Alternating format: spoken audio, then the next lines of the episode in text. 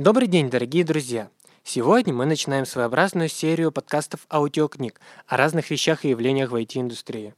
Открываем мы серию этих подкастов подкастом про язык программирования Python. Подкаст для вас подготовили я, Суворов Арсений, свел Кувалдин Александр, также мне помогали Пьяникова Софья и наш наставник Ивашишин Сергей Сергеевич. Перейдем к определению. Что такое Python? Есть, конечно, большое сложное определение в Википедии, но мы обойдемся чем-то попроще. Чего нам хватит на первое время? Python – один из самых популярных языков программирования на сегодняшний день. Этот язык поддерживает множество разных технологий. Он очень гибок, а также является высокоуровневым. Что это значит? Это значит, что язык Python очень похож на обычный человеческий английский язык. В одной статье я увидел, что Python называют универсальным языком общего назначения. Мне кажется, это одно из самых емких, коротких определений. Python используют в разных направлениях разработки. Грубо говоря, он может и в веб, и в нейронные сети, и в приложения. Причем приложение можно создавать как для андроидов, так и для десктопов. Итак, мы уже поняли, что Python крутой, ну и все дела – но чем он отличается от других языков программирования? Ну, во-первых, как я уже сказал ранее, он высокоуровневый. Он очень похож на обычное описание программы, если бы его создавал англоговорящий человек. Во-вторых, он интерпретируемый. Итак, интерпретируемые языки программирования – это такие, которые запускает другая программа, интерпретатор. Как это работает? Допустим, у нас есть программа, написанная на интерпретируемом языке – когда мы ее запускаем, интерпретатор построчно смотрит эту программу и построчно переводит эту программу в понятный уже машине код. Еще наш герой может в ООП, или если расшифровать в объектно-ориентированное программирование. Складывается логичный вопрос, а что это за монстр такой? Если углубляться, то это очень сложная вещь, которую любят многие программисты. Например, благодаря ООП мы можем создать какой-то класс, ну, условно говоря, мы ведем расчеты с машиной. И вместо того, чтобы для машины создавать отдельные переменные, ну, там масса, скорость и все это дело потом сложно считать, мы создаем класс, все эти переменные запихиваем в класс, то есть они там внутри, и мы не задумываемся, как это правильно организовать, чтобы не запутаться. Вот. Язык Python работает практически на всех операционных системах. Понятно, что для какого-нибудь Windows 95 существует только вторая версия. Но последняя версия второго питона 2.7 поддерживалась аж до 2020 года. Вполне свежо, по-моему. Бери и пользуйся. Хотя на Windows 95 работает версия только 2.6, и она уже вышла 29 октября 2013 года. Одна из главных фишек Python – строгая динамическая типизация. В любом языке программирования есть типы данных. Ну, надо же программистам как-то отличать буквы от цифр, когда они не знают, что внутри переменной. Так вот, динамическая типизация присваивает тип данных, когда мы эти данные, ну, грубо говоря, засовываем в переменную. А строгая типизация делает так, чтобы язык программирования без вашего ведома не менял тип переменной. Ну, грубо говоря, если мы сравним строку, в которой записана единица и число 1, в Python, то он скажет, что это две абсолютно разные переменные.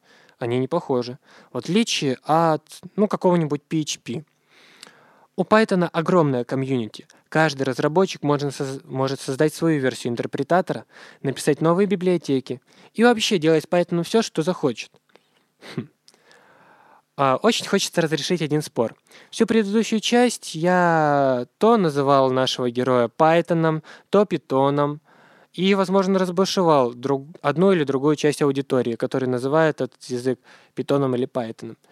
Ну, на самом деле, я тоже отношусь к числу людей, которые называют этот язык питоном. Но все-таки, как правильно, питон или Python? Чисто с научной точки зрения, верно называть его Python.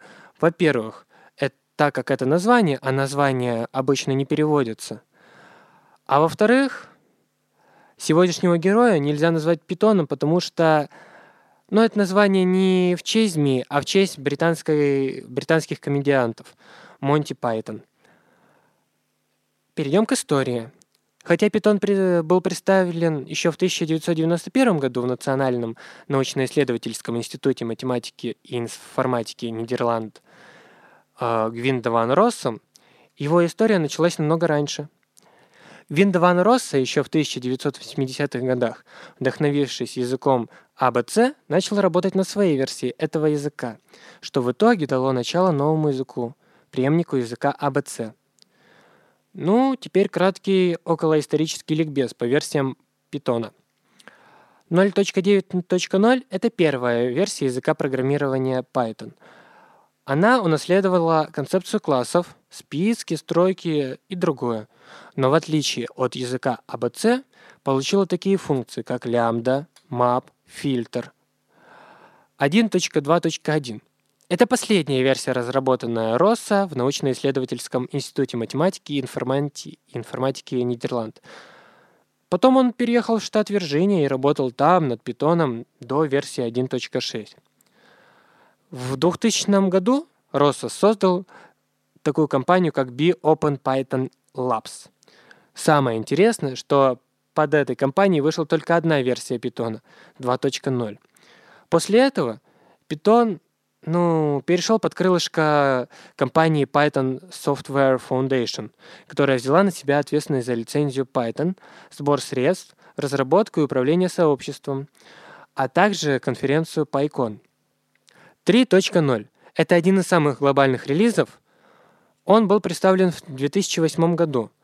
Там было перелопачено так много всего, что я вам советую прочитать про него в Википедии. Но если в общих чертах, убрали много старого, что тянулось еще с 80-х, 90-х годов, и еще даже с языка АБЦ. С каждым выпуском Python становится только круче, и это не может не радовать. Последняя версия на момент записи подкаста 3.10.2, в которой тоже добавили много функций, многие из которых даже я еще не успел опробовать. Отдельно бы хотелось поговорить про философию нашего прекрасного языка. Чтобы прочитать эту философию в оригинале вам достаточно иметь Python на своем компьютере и написать команду import this. Python стремится к более простому, менее громоздкому синтаксису и грамматике, представляя разработчикам выбор в их методологии кодиро- кодирования. В отличие от девиза Perl, есть несколько способов сделать это. Python придерживается философии. Должен су- существовать один, и желательно только один очевидный способ сделать это. Алекс Мартелли, член Python Software Foundation и автор книг по Python, пишет, что описывать что-то как умное не считается комплиментом в сторону Python. Python очень консервативен к изменению старых функций, если это не сильно вредит user experience и производительности. В документации часто вы можете встретить смешные, нетипичные названия для функций, для переменных – все это показывает, что Python Software Foundation в первую очередь думает о пользователях. Подводя итоги, можно сказать, что Python — это один из самых прогрессивных, востребуемых, да и вообще один из самых великих языков программирования. Надеюсь, вы узнали что-то новое для себя. Ждем ваше мнение в комментариях. Всем спасибо за прослушивание и всем суда подкаст.